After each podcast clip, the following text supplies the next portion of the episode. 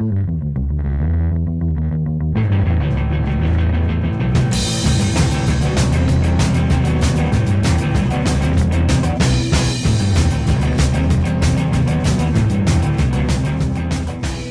again, dear listener. And yeah, you're right. This is the start of the show. Welcome to Fine, a previously recorded evening of storytelling and otherwise. This episode took place on March 26, 2018, at the Lido, which is on the traditional, ancestral, unceded territory of the Musqueam, Squamish, and Tsleil-Waututh First Nations, or Vancouver, BC. You'll be hearing from some of the excellent lineup of writers and comedians we had that night, including Marlene Swidzinski, Jacey Gibb, Jessica Johns, and Abdul Aziz. And throughout this episode, you'll hear music from Necking, who you can find on Bandcamp. The track we started the show with today is called Detective Olivia Benson. And if you're listening to this show today, April 22nd, 2018, on No Fun Radio, we have a live show at the Lido tomorrow that you should come and check out if you like. It's going to be a nice one. We've got music from Nicholas Krgovich, readings from Maureen Medved, comedy from Katie Nordgren, and a whole lot more. Come check it out if you want. No pressure. For more info, go to www.afineshow.com or follow us on the social medias at A Fine Show. And let's let's get on with it. Enjoy the show.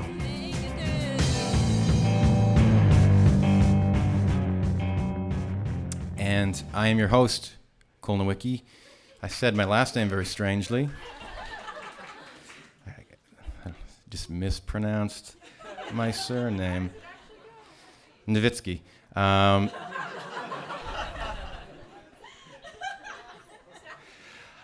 and I recently went to Staples, the office supply store. Yeah, everyone loves it. Um, and while I was in Staples office supply, I uh, I fell in love. Yeah, um, because as, almost immediately, as soon as I entered the Staples, I I saw this nearly life-size promotional cardboard cutout uh, of a Staples employee whose cardboard hand was pointing to another sign that was pointing to their daily deals, and I, I was just smitten. and I, I, was smitten because I do not believe the image they used for this cardboard cutout uh, was a stock photo. I Google image the shit out of things. I know what stock photos look like, and I don't believe that this was a professional model they used. I am pretty sure this was someone who works at that Staples. Yeah, and just why I was so taken with it is like the implication of having a nearly life-size cardboard cutout of yourself at your place of employment. I think that's interesting. Um, and so I went home and I started writing a story about it I'm going to share with you tonight. And when I finished it, I, I knew I was going to share it here, but I didn't. Uh, I knew it needed something more. I knew it needed a visual component um, to really make it pop because I want you to be inspired the way that I was inspired when I first walked into that Staples. And so this is a true story. I went back to that Staples and I tried to, uh, to purchase that nearly life size cardboard cutout of a Staples employee, uh, to which I was immediately rebuffed.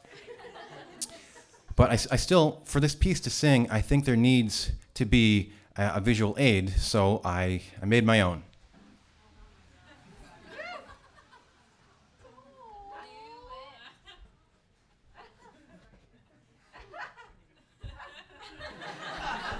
This is Mark. And Mark needs some light.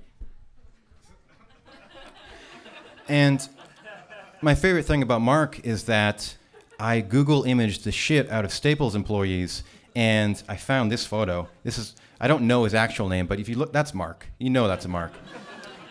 Um, yeah, so I Google imaged this photo, and this, this isn't a stock photo. This isn't from Staples' website. This is just a photo of someone who happened to be working at a Staples and had their photo taken. It was put on the internet, and now there's a nearly life-sized foam core cutout of them on a stage at a storytelling show in Vancouver, British Columbia, Canada. The world is a weird place, and it kind of ties into my story.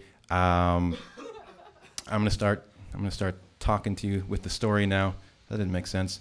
Um, just a bit of a heads up on the format of the story.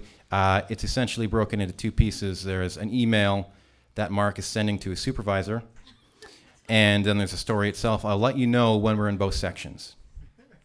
Everyone ready? Ready, Mark?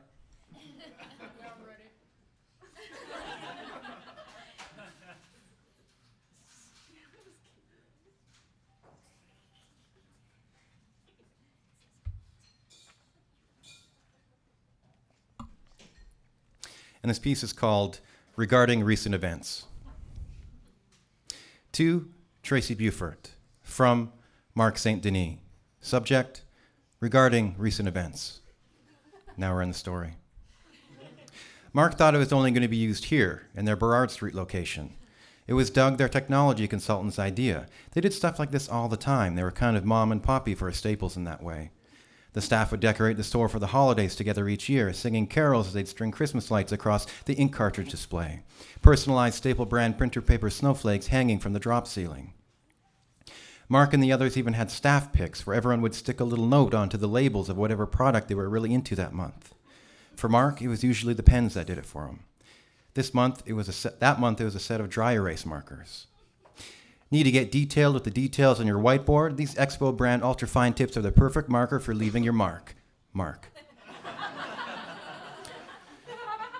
Susan, their copy and print center lead, always loved Mark's mark slash marker wordplay. They were good pals, as was most everyone in the store. They all went for lunch together, drinks after work. Susan would even get Mark to look after her strangely docile Scottish terrier, Spud, when she went out of town. This is why Mark agreed to Doug's idea. They were all just friends working together to make their staples the best staples. Back to the email. Hello, Tracy. As you may be aware, due to the company wide email that corporate sent out yesterday, I've recently been caught up in a rather unfortunate situation. Back to the story. Doug dragged the, the table across the break room, screeching it over the linoleum floor, leaving a mostly clean wall for them to work, their backdrop. Doug's Nikon, which he'd purchased at the store on a generous staff discount, was slung around his neck and slid gently from one side of his increasingly convex chest to the other as he moved. Yeah, just like that. Pretend you have your arm around something. No, someone. Pretend you got Stevie there and you're about to give him a noogie, Doug directed. Mark pretended he had Stevie, the new cashier who was constantly late and probably deserved that noogie, under his arm, and used the other to point at the space where Stevie's imaginary body suffering the noogie would be. Okay, now, now smile, but not too much. Keep it pretty casual. We want people to get excited about the specials, but not too excited, you know? Doug winked. Mark didn't know what he meant, but reined in a smile anyways as the camera flashed. Everybody loved Doug. Mark loved Doug. Doug was good at his job, great even, better at it than Brian, the senior technology consultant at their location, was at his. Doug was always coming up with cool new ideas like this that not only helped his department, but the store as a whole. Then Brian would take credit for them whenever corporate came through on their quarterly visits. Like when Doug created the new filing system for the office chairs that organized them from least cushiony to most cushiony. He called it the Goldilocks system, which Mark was pretty sure was already a thing at the Brick, but customers loved it. Corporate loved it. Brian thanked them for their appreciation of his genius. What they were doing was similar to what Doug had done to promote his Goldilocks system. He'd pulled the table away from the wall in the break room and got Susan to stand in front of it and took her, and took her photo while she wore a red Staples polo. He also had her bring in Spud, who sat so still on the stool that Doug plopped him on that Mark thought the poor creature might be, might be comatose. Doug called him a good boy and took his photo. Spud blinked at the flash. Am I speaking too quickly? Okay, cool.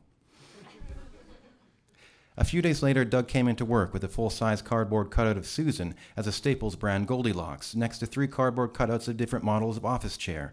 Each one had duplicates of Spud photoshopped into it, and every chair, all of Spud's eyes were closed. A speech bubble hung from Susan's cardboard mouth. Choose which chair is just right for you.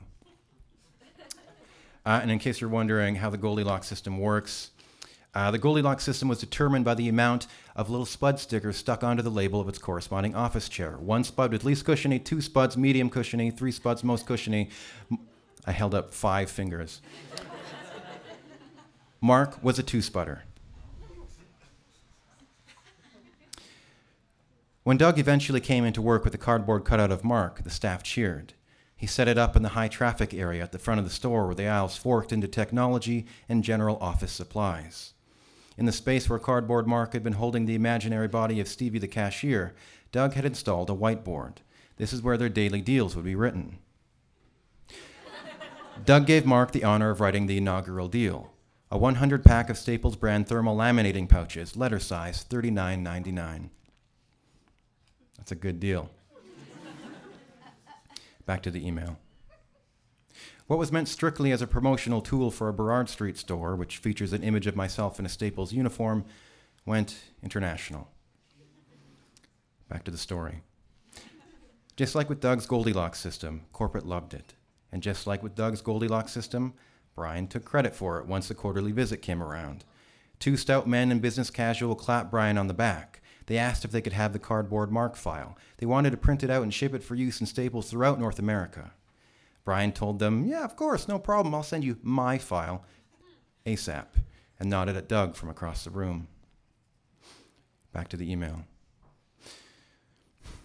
Then it somehow became viral. We believe the internet the, the, initial photograph was taken in our Albuquerque, New Mexico storefront. Someone then digitally edited it and shared it on social media. Soon after, others began to share their own digitally edited versions of the photo. It spread quickly.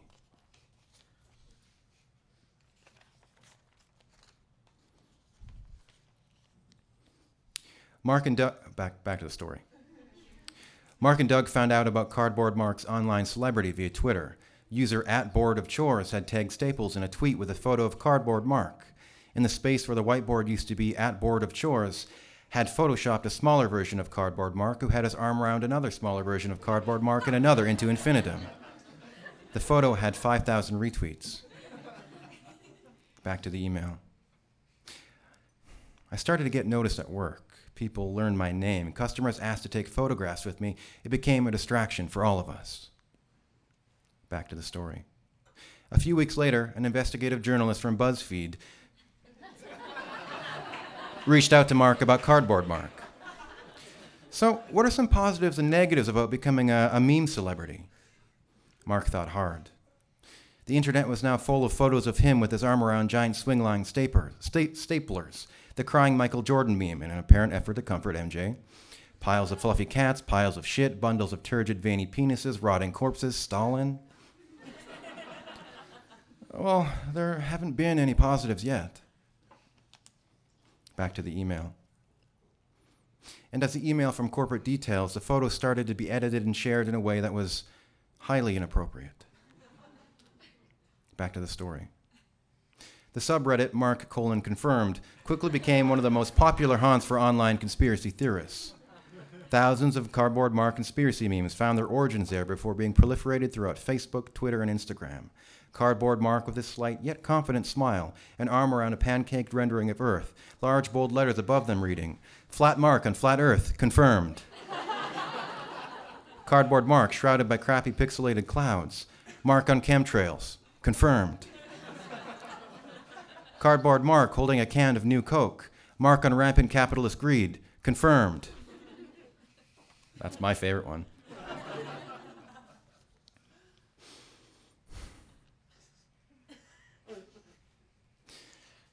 Course. Then the alt right latched on the cardboard Mark and made him into a mascot. They flooded the internet with images of cardboard Mark with his arm around far right figureheads and hateful headlines from Breitbart and Fox News that filled his whiteboard and redeemed Mark confirmed. The FBI later confirmed that Kremlin backed Russian trolls were behind the at Mark approved Twitter account that organized a rally outside of his Staples in Lexington, Kentucky. Neo Nazis clad in red Staples brand polo shirts responded to each terrible sentiment coming from the guy with the megaphone with a chilling chant of Mark confirmed. Mark confirmed. It's terrible. Back to the email. And while you did inform me that my job is secure, despite the negative press that has come about regarding this, I do not see a way in which I continue working for Staples, a company that I love, without bringing more undue attention. I'm formally giving my two weeks' notice. I appreciate everything you've done for me, Tracy. I will miss my Staples family dearly. He, he appreciates that. Back to the story. Doug tossed Mark a lukewarm can, lukewarm can of Pilsner from the trunk of his Toyota. yeah, we're, we're all going to miss you. That's a cold, hard fact, my man. Mark nodded, sitting on the hood of his car. all of this is, it's so goddamn unfair, you know? Mark continued nodding. I'm not doing it again. we just wanted to give our customers a better overall shopping experience, which I think we did up until all of this, obviously. Doug made a large, sweeping gesture with his arms that encompassed the entirety of the Staples parking lot. The Toyota sunk further as he sat down beside Mark. But it ain't all that bad, because guess what? Mark didn't get a chance to guess. Tracy can Brian's stupid ass. Corporate blamed him for all the bad press because he claimed that Cardboard U was all his idea. Isn't that great? Now it's pretty much a done deal that I'll be moving up to senior technology consultant. Awesome, right? Mark sipped his tepid beer. Yeah, that's uh, that's great, Doug. That's real great. That yeah. Thanks for listening to whatever that was.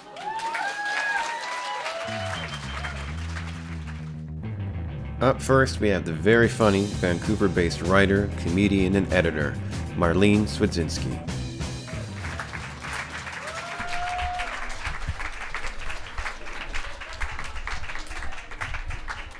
Good evening. Whoa, that was loud. yeah, before um, yeah before I got into um, stand-up comedy, I was a poet around town started writing poetry when I was a kid. And um, yeah, so in my 20s, I was uh, performing poetry at, at readings. That's sort of how I got into comedy because um, um, after one of my shows, someone said, Have you ever thought of um, doing stand up? And I hadn't at that point, but a year later, I started hitting the comedy clubs. But for fun, I'm going to uh, recite uh, one of the poems I used to read back in the day. I think it was called Who Knows? Someone likes it already. a cat I know has a puffed out belly. Maybe she is pregnant, or maybe she has worms. My people, fa- her people family dances around her in excitement wondering what is going to pop out.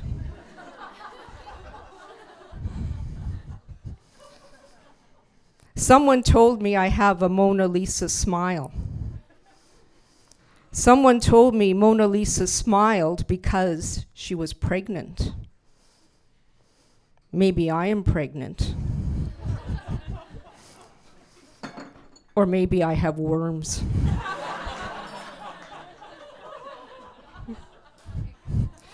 No doubt my friends will dance around me.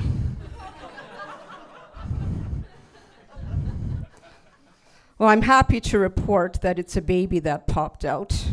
I actually, uh, well, not at that exact point, but um, I, I, was pregnant, and um, uh, my daughter is uh, grown up now, and she's uh, married. She's had um, two babies in the last five years. Thank you.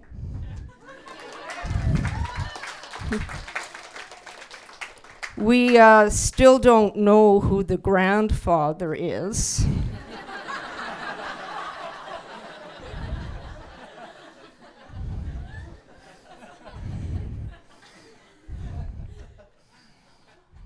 yeah, I'm. Uh, my background is uh, Polish and Ukrainian. Thank you. In other words, I've uh, fucked a lot of accordion players.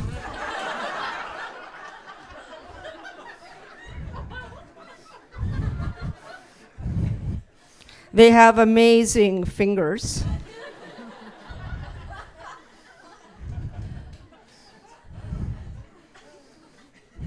I have an accordion. just putting it out there.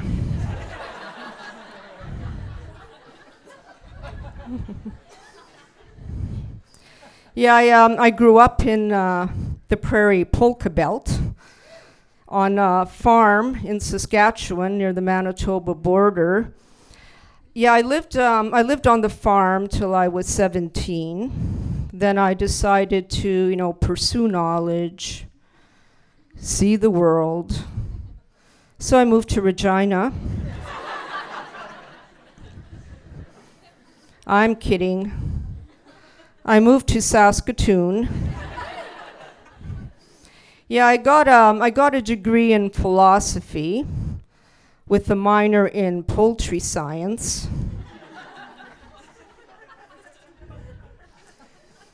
the, uh, the topic of my honors thesis was chicken or egg.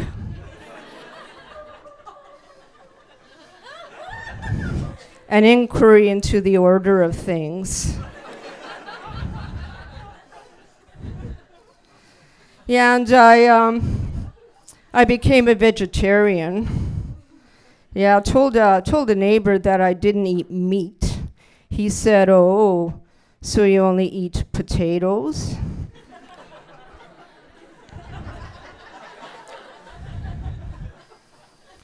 So I uh, moved to Vancouver in search of more vegetarians. you know, and I experienced some culture shock. I, um, I couldn't find anyone to polka with. I put an ad in the paper uh, Polka Princess seeks polka prince for discreet polka outings. No lederhosen. Any um, any physicists in the house? One over there. Yeah, good. I, uh, I used to date a physicist. Um, yeah, he was kind of uh, kinky. He um, tied me up one night with quantum strings. yeah, it, um, it turned my body into a portal. We uh, started having sex and whoosh. He was gone. Yeah, I think he's uh, banging me from some alternate dimension. Get these incredible orgasms out of nowhere or somewhere. Schrodinger's pussy.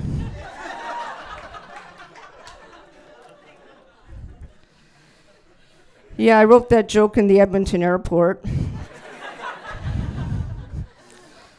had a lot of um, time and space on my hands. Yeah. Yeah, I went on uh, on a date last week, and my um, date asked me how many guys I've slept with. I said I wasn't aware. I was supposed to be counting. Would have kept a fuck diary. Dear Diary, guess who scored again?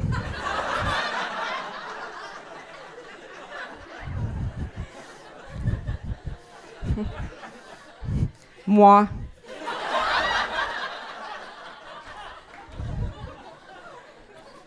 And I seem to be running out of pages here.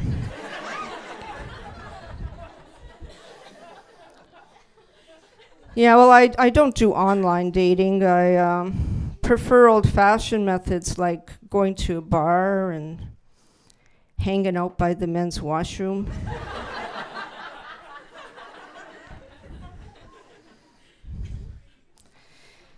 Yeah, I sometimes date uh, younger guys, and they're all right, except that they're um, into sexting, and that's not my strongest writing genre.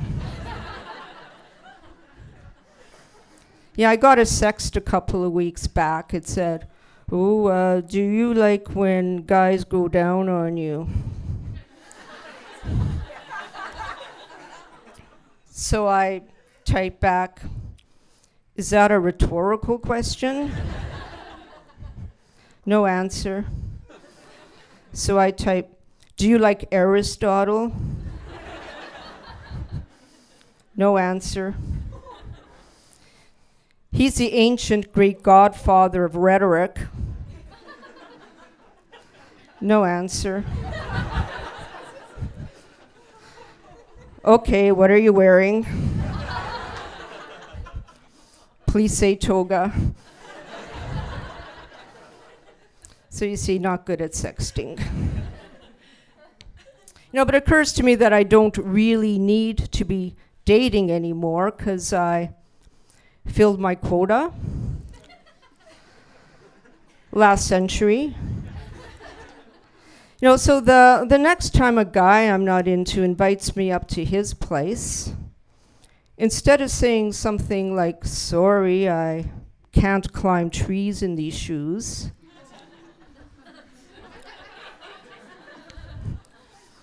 I'm just going to say, sorry, filled my quota. Fuck diary's full.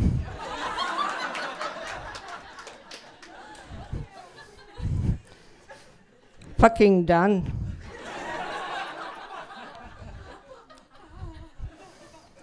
Yeah, but I um, I went to uh, to uh, a nightclub last night called the Legion.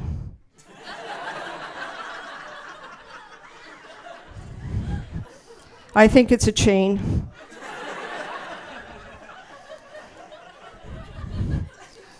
Anyways, I'm sitting there and this predatory sex weasel comes over.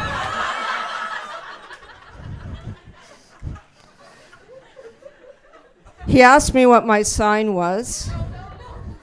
I said restricted area. no unauthorized entry. Okay, thank you. That's my time. You've been a lovely audience. Thank you.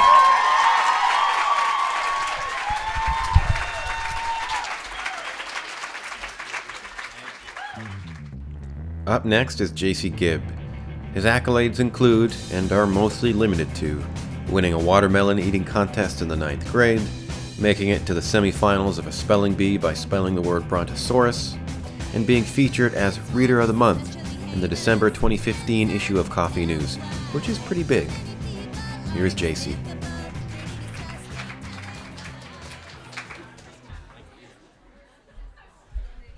I've never been on stage with a cardboard cutout celebrity before. Hopefully, I can uh, concentrate. All right, uh, this is a story I wrote called Animals. Surrounded, trapped, no way of escaping. 22 of them, and only one of me.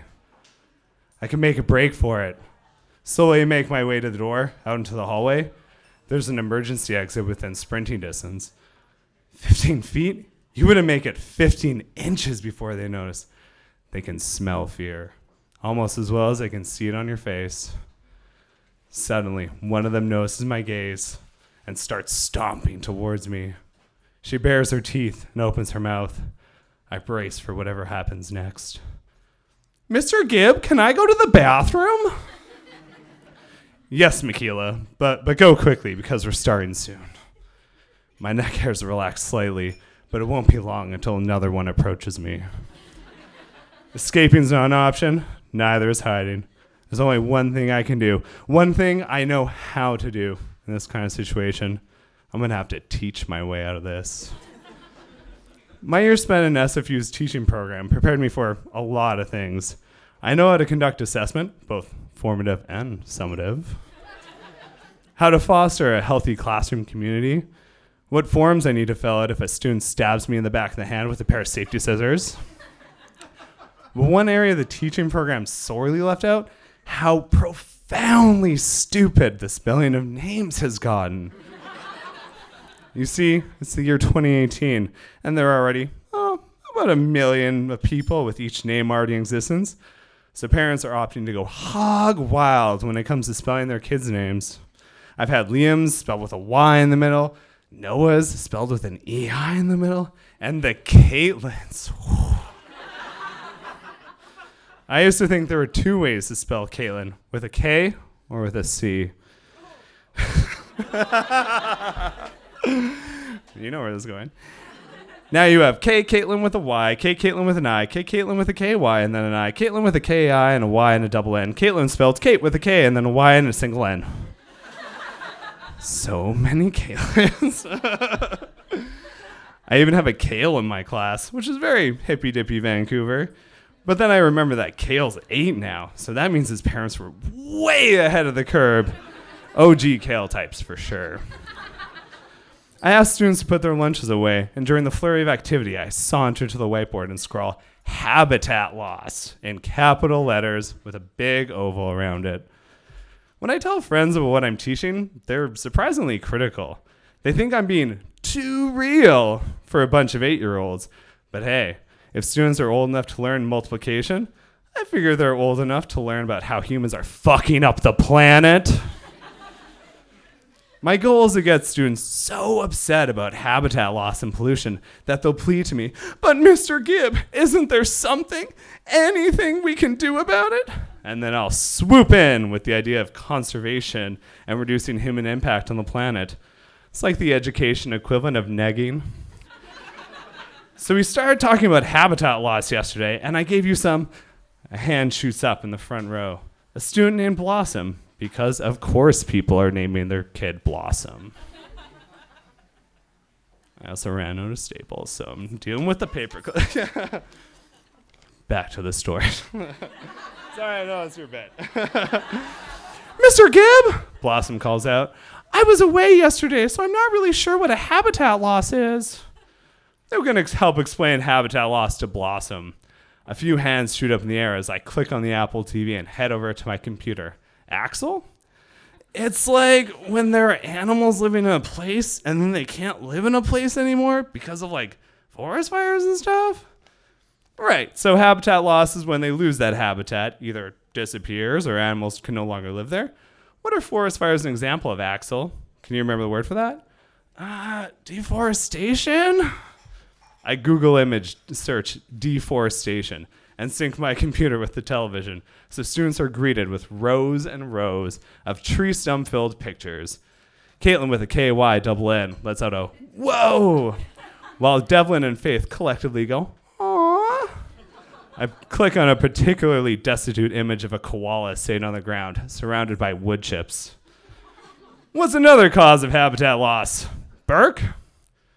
Mm, climate change. And can you tell me what climate change is? Mm, I mostly just remember the word from yesterday. I type climate change habitat loss and pull up an image of a polar bear and her two cubs on a small piece of ice surrounded by water. climate change means a bunch of different things. It can refer to the Earth's temperature getting hotter, which means our oceans are getting warmer. Sometimes they get too warm and then fish populations start dying out. It also means the Arctic is melting. So climate change is hurting animals? Blossom calls out, again, clearly worried. It's causing some of their habitats to disappear? Yeah. But how do we stop it? Blossom's normally high pitched voice shoots up a volume as she looks from the television to me. Mission accomplished. Well, grade threes, yesterday I asked you to come up with things you could do to prevent habitat loss. What did everyone come up with? The solutions are wildly unhelpful, even for a group of eight year olds. Kale says that picking up cigarette butts can stop forest fires. Latham, yes, not Nathan, Latham, suggests coloring on both sides of a piece of paper. Severn goes super basic and simply shouts out, Recycle! but nothing prepares me for Devlin's answer. I'm getting to it. My mom told me that eating less meat stops habitat loss. I don't know exactly how, but she said it does, so I wrote it down. Oh shit. That's actually a really good way to stop habitat loss. Should I roll with it? I'm gonna roll with it. While wearing Blundstones and with the taste of spaghetti and meatballs still in my breath from lunch, I take Devlin's suggestion and start building on it. I didn't wake up expecting to explain what vegetarianism and veganism is to a room of kids, but teaching is just a weird gig sometimes. Devlin's sister is a vegan. Shanila says her family only eats fish. Damien R. claims his family is vegetarian, but describes it as we eat meat sometimes, except we don't. But sometimes we do. Resources like food and water and land go into raising animals for us to eat, I explain, drawing a stick man on the whiteboard, along with a stick cow and a circular ball meant to represent lettuce. What's that supposed to be? Damien G calls out. The circle is a head of lettuce. It doesn't look like lettuce. I draw a few lines to make it more lettucey. Shanila comments, Now it looks like a basketball. Six years of post secondary. Six years of fucking post secondary to have a job where children comment on my drawings like it's an episode of goddamn Mystery Science Theater. Never mind about the basketball lettuce. Think about it this way. Does it make or does it make more sense for me to take lettuce and just eat that? Or for me to feed a cow for a long time, give it lots of water, and eventually eat the cow? Devlin raises his hand. So you're saying humans shouldn't eat animals? Oh shit. Well, not exactly, Devlin. I mean, raising animals for us to eat can be pretty bad for the environment. So why do people eat meat? Mr. Gibb, why do you put pepperoni sticks on the morning snack tray? Pepperoni has meat in it.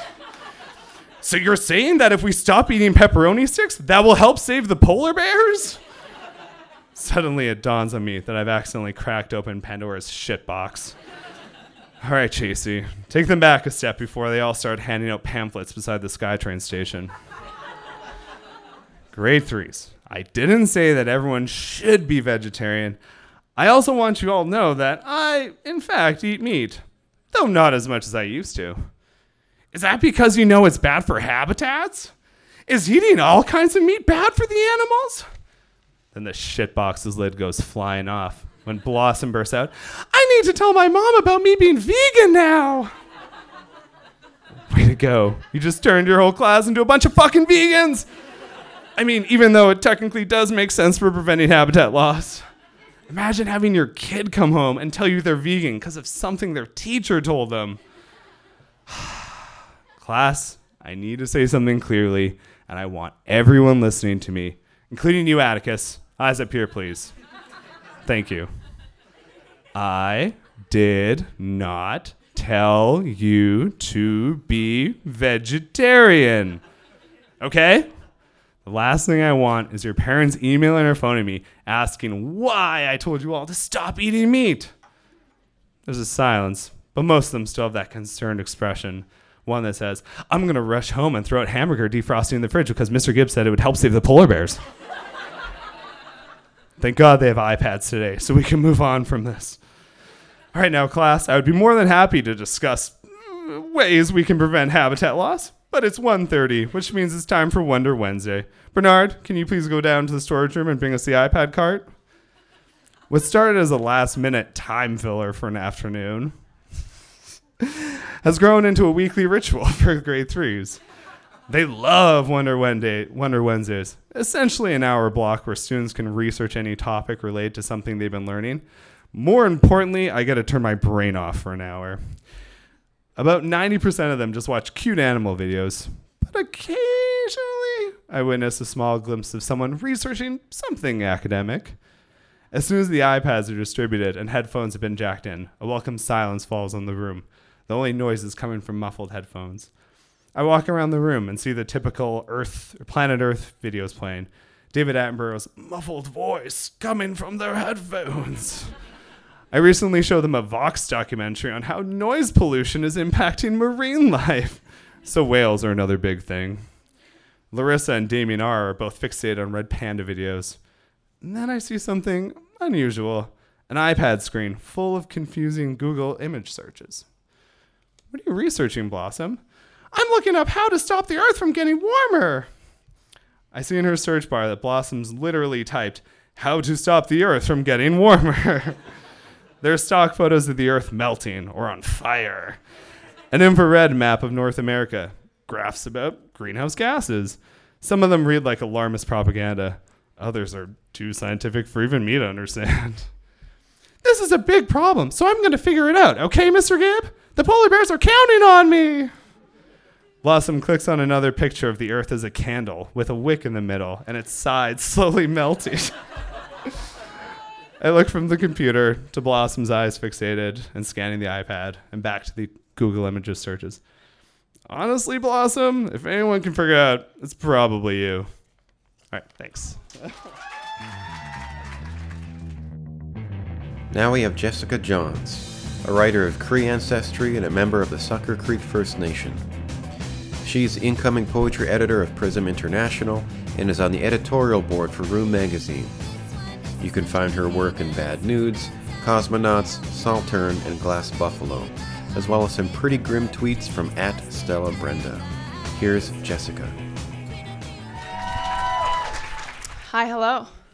Uh, this is actually a really nice image to like walk up to the stage when you're really nervous and like see this smiling mark. Like, that's a I don't know. I'm just gonna say it. I think you should. I think you should bring him back. I think you should keep him here. Uh, hi, hi everybody. Hi humans. Um, Tansy, hey. Uh, Nia Jessica Johns, Nisika-san, Sucker Creek First Nation, Oceania. Um, that is a very condensed version uh, in uh, the Cree language, of my name is Jessica Johns, and I am uh, from Sucker Creek First Nation, which is in Treaty 8 territory uh, in northern Alberta. Um, I am, this isn't my territory. I am super excited to be on this territory of the Musqueam, Squamish, and Tsleil-Waututh peoples.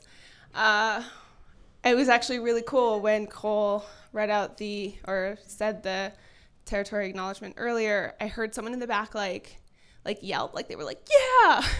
and I'm like sitting there and I'm like, yeah. Um, I love that. Um, I was at a reading recently at uh, UBC uh, where Eden Robinson came to visit. Amazing.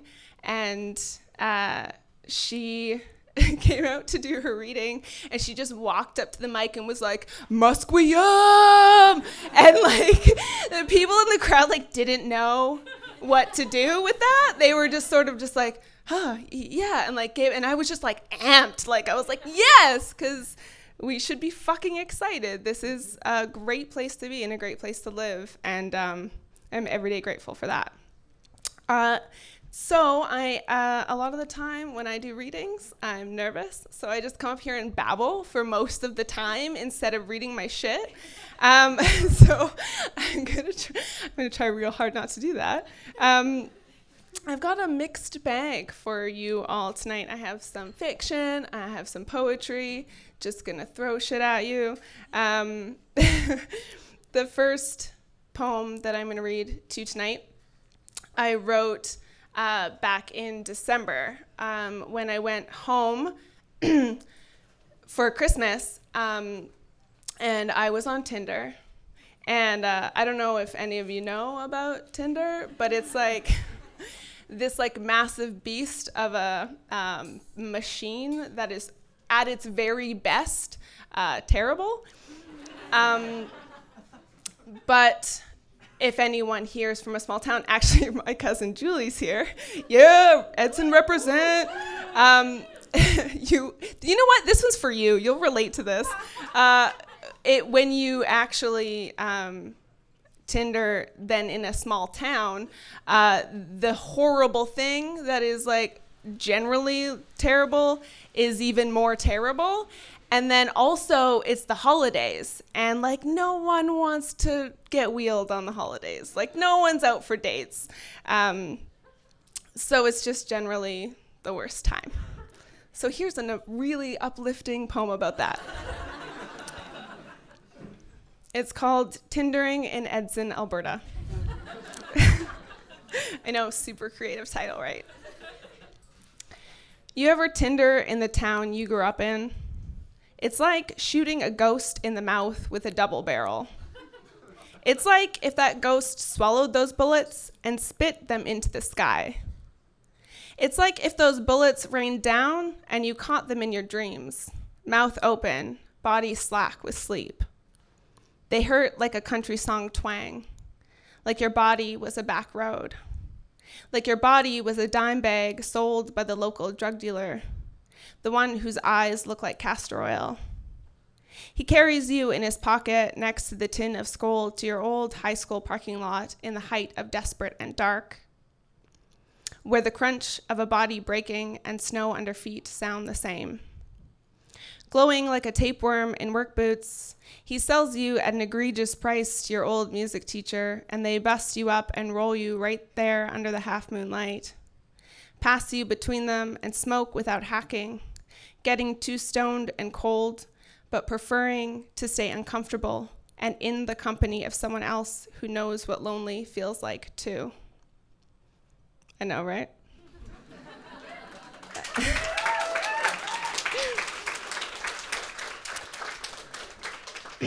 Needless to say, I did not get a date that Christmas. Um, I had like, you know, it was like as far as it could go distance wise and like maxed out the age.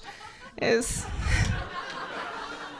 it was really yes. It's it's it's it's sad.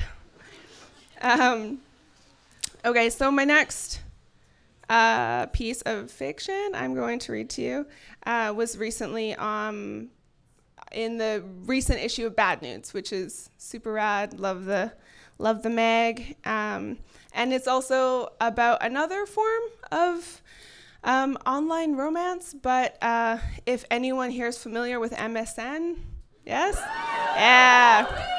So 15 years ago, this was like the Tinder but um, it was like the long game where you had to wheel someone over time.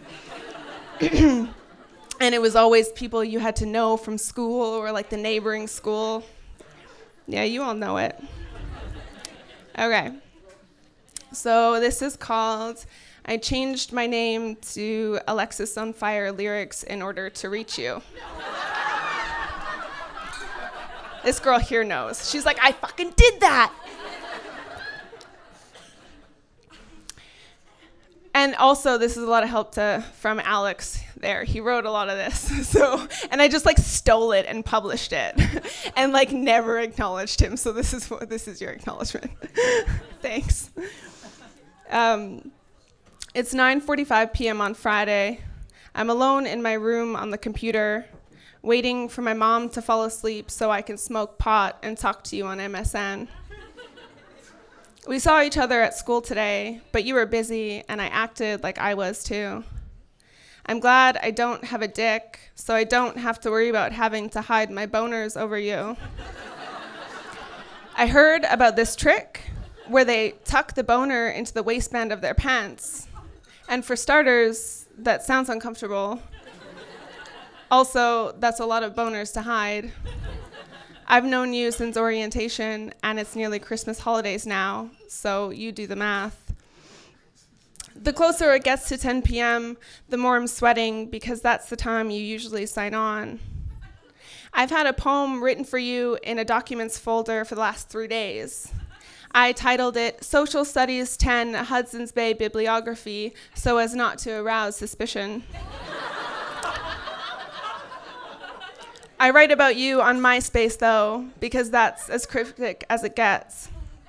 Next to, of course, writing to you through song lyrics. It's the only way to translate how I feel. I asked Auntie if there was a word for gay in Cree, and she laughed and said English has trapped me into believing in equivalence. But the short answer was no. Maybe this shouldn't matter because I speak English and so do you, and maybe this really shouldn't matter because I look so very white and you actually are. But I think it says something that Indians didn't need a word for something until we were told we needed a word for it. I like the word two spirit. I try to explain it to you, and you try to understand by comparisons. I know you're really trying, but you're trapped too. The word is intentionally broad acknowledges beliefs and traditions that exist behind each letter. It's more like a feeling, and those are hard to describe in any language. But it's still an English term. It's still an imposed prodding of parts and love, telling people to name it. You get me to say I love you in Cree because you like the way it sounds. Kisagiten. You get me to say I love you very much in Cree because you think they should be repeated together, one after the other. Kisagiten. Kisagiten mistahe. You get. Would you have loved me in my language? Which language? What kind of love? It's a different concept for us both. You might think it's the same, but it's not. So I'm going to change my MSN name from fucky passive expressive lyrics back to my actual name because I don't think you're getting it anyways, and I'm trying to stop believing in equivalence. I'm just gonna take a little sip of water because I'm getting a little.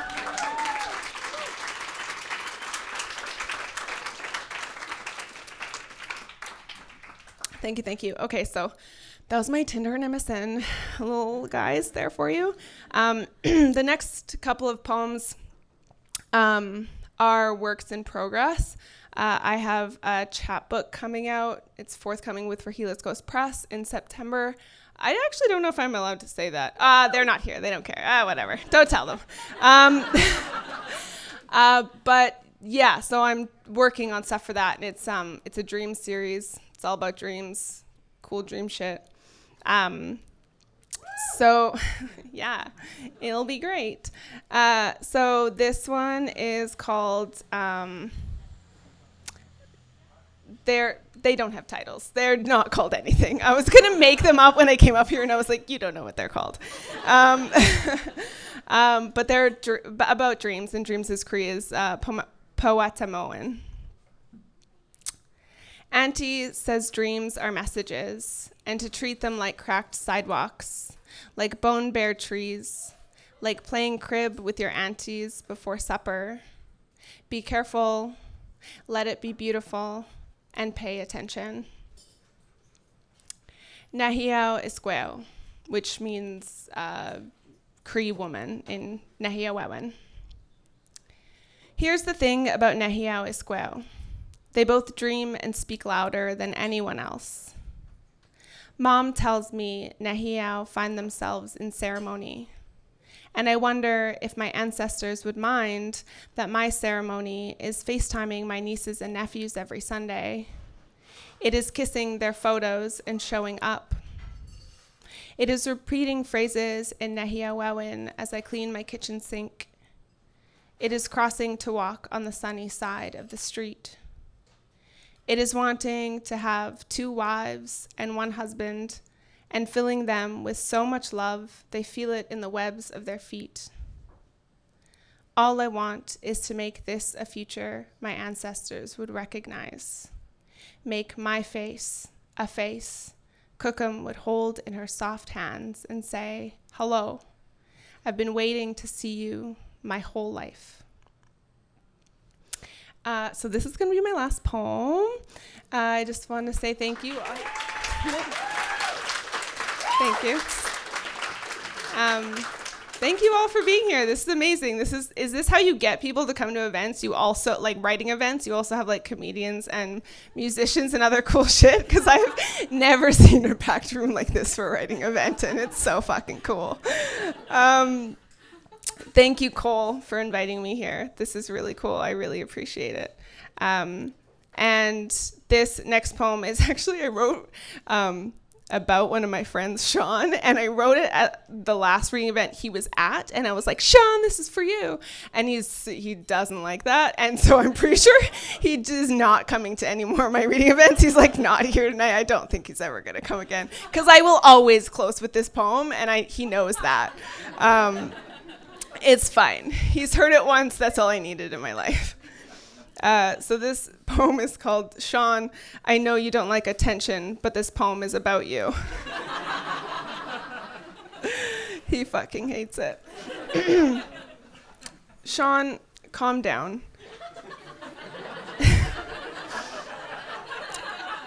this poem isn't really about you. I said that for effect. It's a very Sean thing to do, and I'm still trying to learn how to poem properly. If I start a poem with an assertion and then immediately go against it, I think that's a Sean thing too. Or maybe that's a life thing. I don't know. You sent me the Robert Heaton poem about dreams, and what I replied was, Holy shit, that's amazing. But what I really meant was, Thank you for showing me what dreams can do. If I were a tornado, I'd make sure to drop something nice off at your house a dairy cow, a bouquet of wheat from Alberta, a time machine. Sean, this poem still isn't about you. Maybe it's about the misconceptions behind daylight savings. I agree. I think people need to be better informed. yes, we lose an hour, but we gain light for longer. It's hard to tell someone to be happy when they think they've lost something, even if that loss isn't real because time is relative and all that. It's the wording of it that's the problem. It's like saying you get more soda because the ice melts, but you lose the ice. Everyone will mourn the cubes and sneer at the watered down drink. I think you're right, Sean. Artists were made for daylight savings. We get more of what we really need sustenance, light, time. Fuck the ice cubes.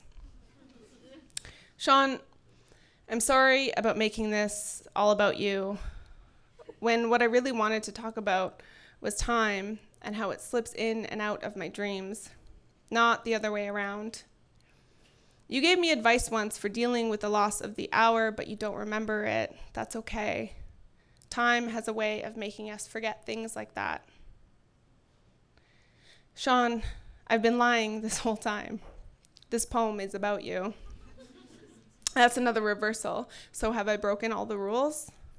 I'm sorry I've drawn so much attention to you, but listen, we all have nightmares. None of them happen when we're sleeping. Thank you all so much. Our final storyteller of the evening is another wonderful, talented comedian who you can see killing it all around town and hear regularly on the Sprout Lore podcast. Here's Abdul Aziz. Hello, hello, everybody. Thank you very much for having me. Uh, this is very difficult. It's very difficult to do, I realize now, uh, this show, because a lot of people are coming up here telling very heartfelt stories uh, and like reading beautiful poetry. Uh, and I'm not used to that. like, I'm used to going to comedy shows and listening to just garbage for an hour and a half and then going up on stage and then talking about my garbage. uh, so I'm in a very weird place emotionally right now. Um, but thank you. uh, but can we get a big round of applause for everyone who shared? um, I'm uh, what I'm gonna share with you guys tonight is uh, I'm gonna tell you guys the story of when I learned about Voyager One. yeah, you guys know what Voyager One is? It's a for those of you that don't know, Voyager One is a satellite that was designed by Carl Sagan, and he sent it out into space uh, to like kind of take pictures of our solar system and what lies beyond and send them back so we can better understand our place in the universe. Uh, and I heard that and I was like, oh, that's really cool. Uh, and I, I was in, I was in uh, my third grade science class when I found this out. Uh, and they explained it to me, and I was like, oh, that's rad. When does it come back? And they were like, it doesn't come back.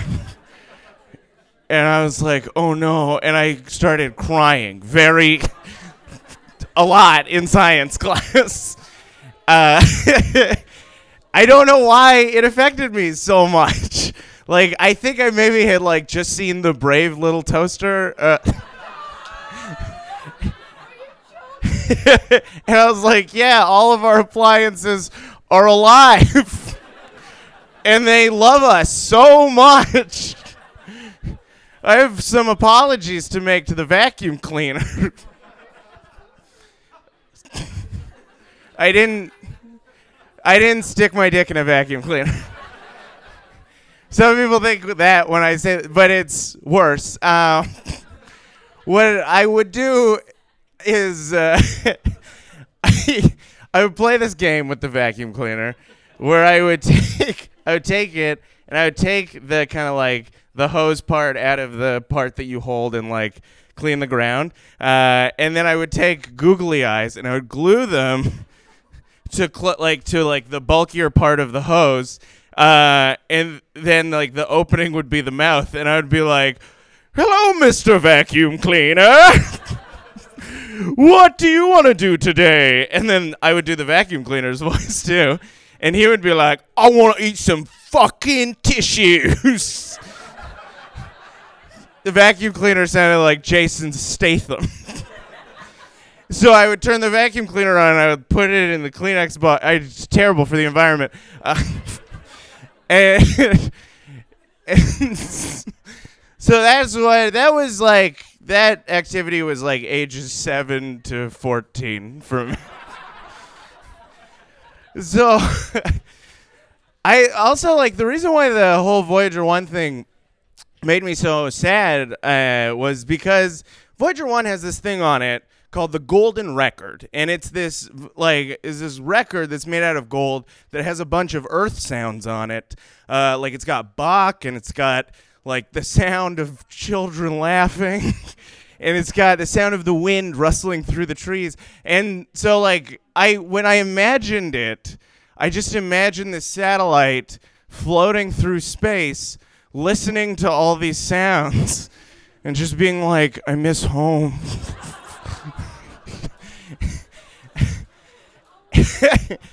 for for a long time I was like, that was a weird thing that I happened to me when I was a kid.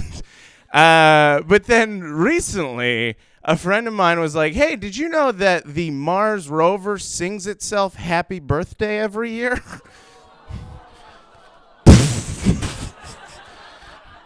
I lost my mind when I heard that.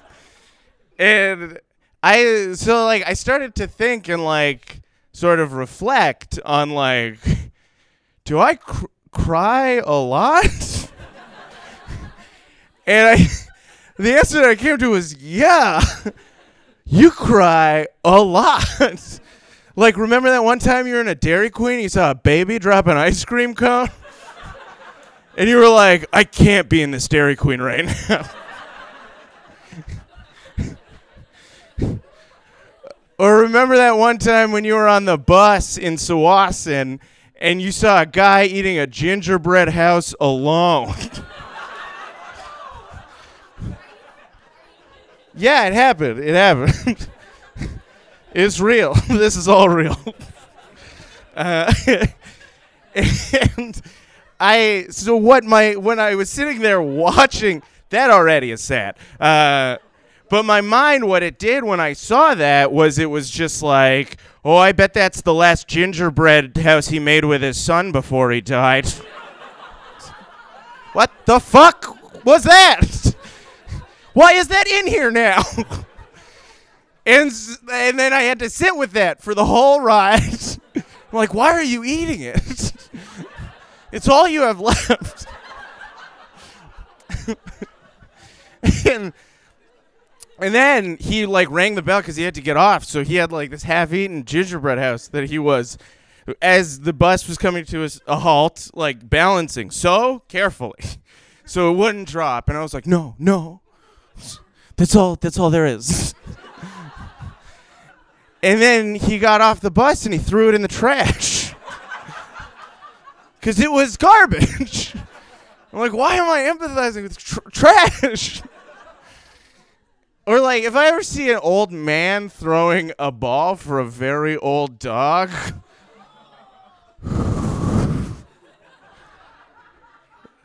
I'm always just like, oh god. I hope you both outlive each other.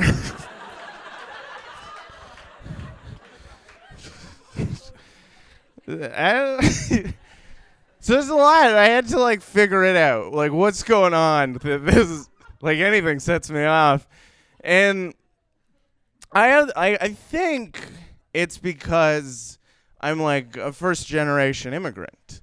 Like when you're like when like my parents uh, they grew up somewhere else and then they moved here and they had me uh, and when you're a first generation immigrant it's a very lonely experience because you don't like your parents don't understand the language and they don't understand a lot of the cultural nuances of this place that they're living now.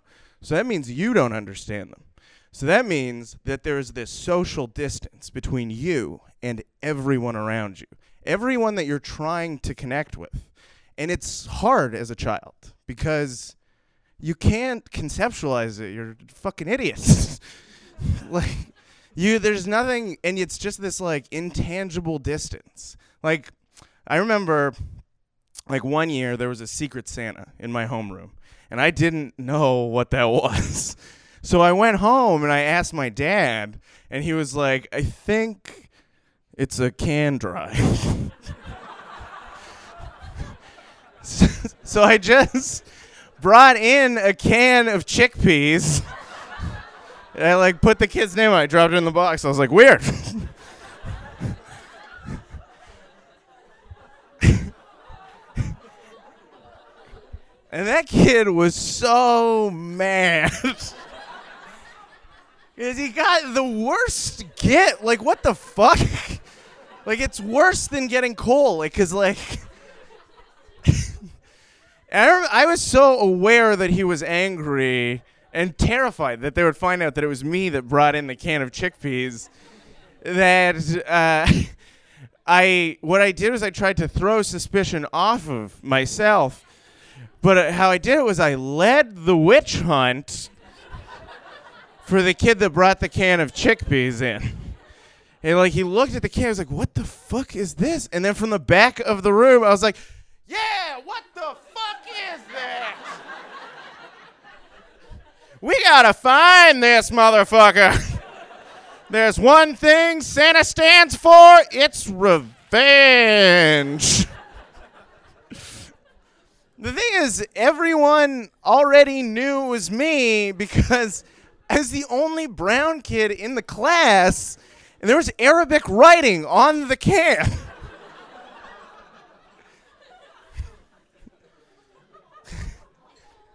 so it's these small things, you know?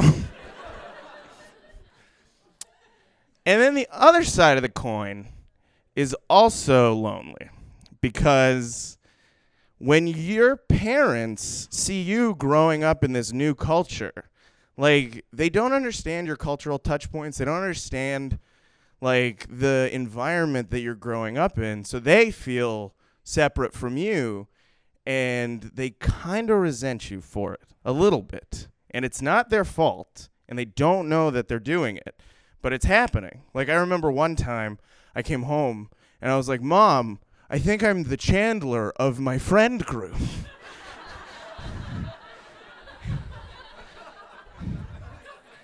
and she was like, if they're calling you Chandler, they're not your friends. so it's tough. It's really hard. Uh, it's very isolating. It's hard to explain to people that haven't experienced it. Like, imagine like the loneliest you've ever been. Like imagine like if you ever were in another country alone and you didn't speak the language or if you were on the outs with all of your friends for some reason. And multiply that by 10. And that's what immigrant kids experience every single day. And if you multiply that by 100, that is what Voyager 1 feels like all the time.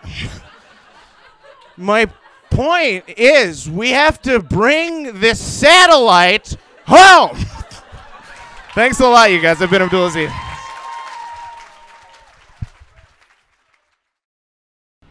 Hey, you still there? Cool. This is uh this is the end of the show. Thanks again to all the storytellers, Necking, the Lido for having us, Matt Krysko for recording us, No Fun Radio for playing us, and you, dear listener, for listening. We'll leave you with Necking's Ford commercial.